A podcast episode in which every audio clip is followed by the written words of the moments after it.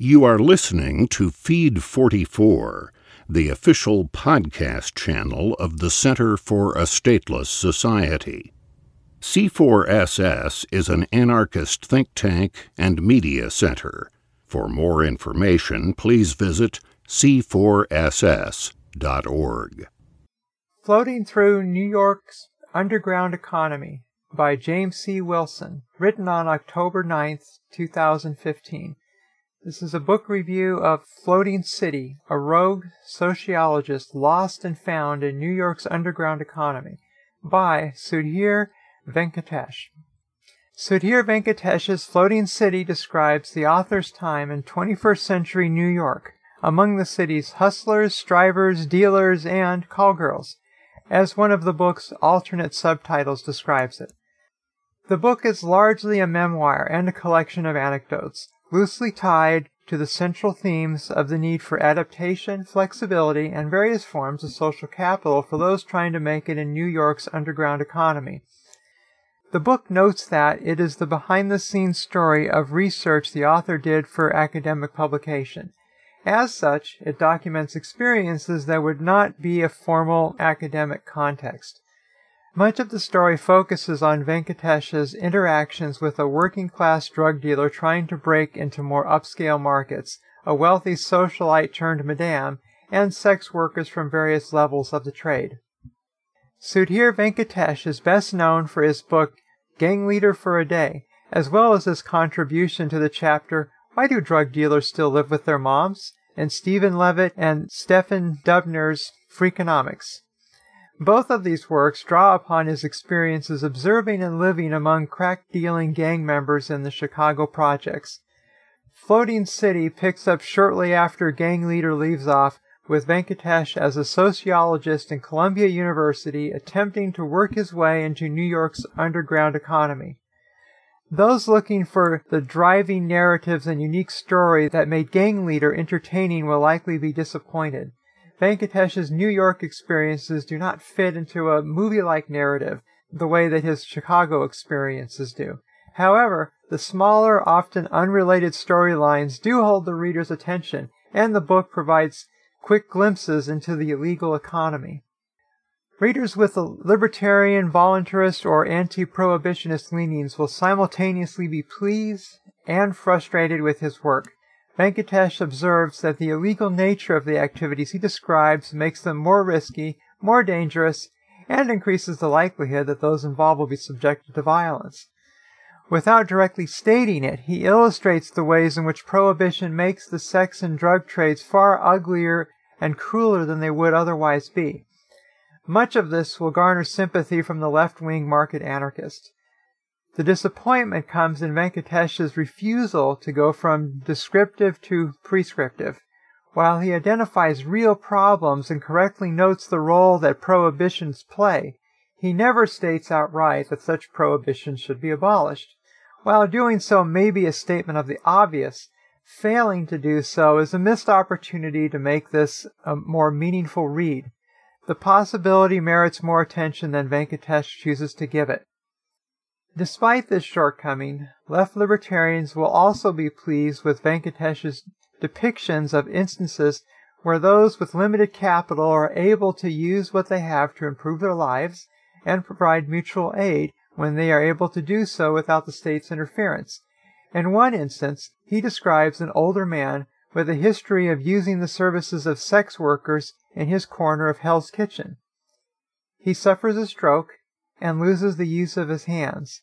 A local bartender and several sex workers arrange for gypsy cabs to transport him and see to it his, in- his home is stocked with food and toilet paper. Meanwhile, a local porn shop gives him access to a back room for evenings with sex workers, who it turns out have not actually had sex with him in years. Rather, they caress him and listen to his stories, thus fulfilling a role closer to therapist than to the stereotypical prostitute.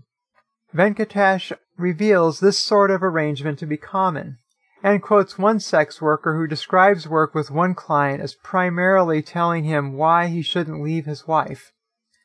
The line between sex worker and therapist is often quite blurry, and one has to wonder if work as the former could be a gateway to the latter. if not for the prohibition and licensing requirements associated with the two fields.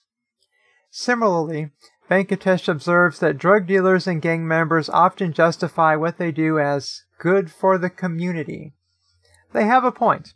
To an extent, drug sales provide a source of income for people who often lack the social capital needed to get or hold a conventional job. Furthermore, many legal businesses are kept afloat by the sex and drug trades.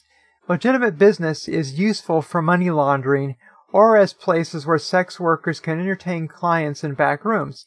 He notes the people who frequent bars, porn shops, and other businesses involved in the underground economy also routinely lend each other money, bet on sporting events, fix each other's cars, and are generally expected to be economically engaged in this way.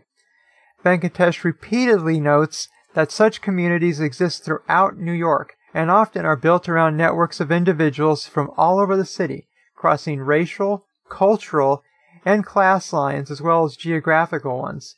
These networks also include doctors who sell medicine or provide care off the books, landlords willing to rent rooms for short periods, cops who are willing to look the other way, and fake ID sellers who provide visas for immigrants. He notes that successful entrepreneurs of the underground economy must float along an assortment of neighborhoods, cultures, and classes. This observation gives the book its title. He contrasts this highly connected, diverse economy with his experiences in the Chicago projects, where the people he met were more localized in all senses of the word. While noting that drug dealers commonly claim to work for the good of the community, Venkatesh expresses extreme skepticism and notes that the more successful of them are more than willing to initiate violence when anyone gets in their way. One of the book's major story arcs provides an excellent example. When Venkatesh's primary contact in the drug world finds a former underling unexpectedly competing with him and successfully taking business from him, he beats the underling and leaves him in a pool of blood in a back alley. The perpetrator finds this course of action necessary for protecting his own well-being. Again, the voluntarist reader is forced to contrast this with a generally free society in which the sale of recreational drugs is not only legal, but has the same legal protections as all other businesses. In such a world, competition and initiative would be rewarded with more customers rather than punished with a beatdown. Cliches about liquor store owners not starting turf wars comes to mind. Similar thoughts come to mind about the book's discussion of the sex trade as well. Those managing sex workers make it clear that, in their line of work, they are likely going to be assaulted by customers at some point, the victim could be the manager or the sex workers themselves, but the assault is inevitable. The violence towards sex workers contributes to a, a, few ongoing stories in the books, one of which ends in a suicide.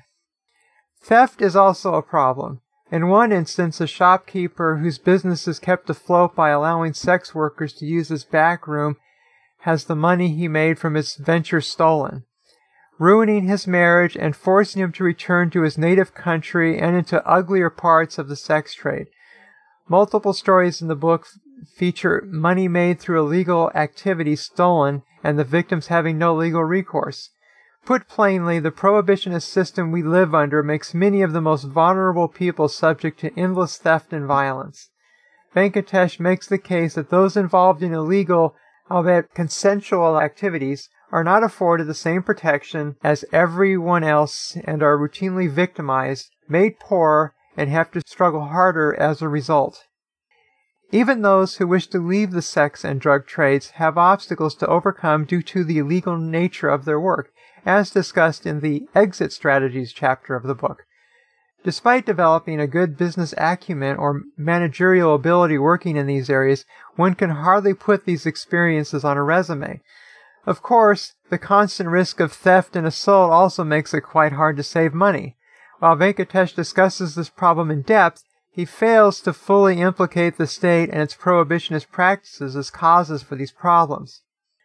The experience of poor and working class people in the underground economy contrasts with sections of the book in which Venkatesh interacts with those on the high dollar side of the sex trade.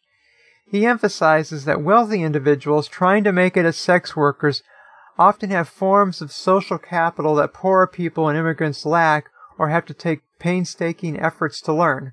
Furthermore, sex workers from elite backgrounds tend to have a multitude of other options if the market becomes unfavorable. The interplay between both worlds is a common theme throughout the book, which emphasizes that success can be achieved by navigating between the two in today's globalized and gentrified New York. While this brings opportunities for some, the majority of the people Venkatesh documents fail to achieve these opportunities and remain trapped in cycles of poverty and abuse. This gives the book, especially the later chapters, undertones of tragedy, which the state's actions greatly contribute to. Overall, the book is a decent read, despite its failure to fully diagnose the problem. It is not the book best suited to acquaint new readers to Venkatesh, as it feels more like a collection of field notes and anecdotes than a coherent story or an in-depth academic piece. Furthermore, there are spots where Venkatesh's attempts to analyze himself and his motives do little to complement the material. That said, it is an easy read that largely succeeds in holding the reader's attention while providing a few slices of life from New York's underground economy. You've been listening to Feed 44, the official podcast channel of the Center for a Stateless Society. C4SS is an anarchist think tank and media center. For more information, please visit c4ss.org.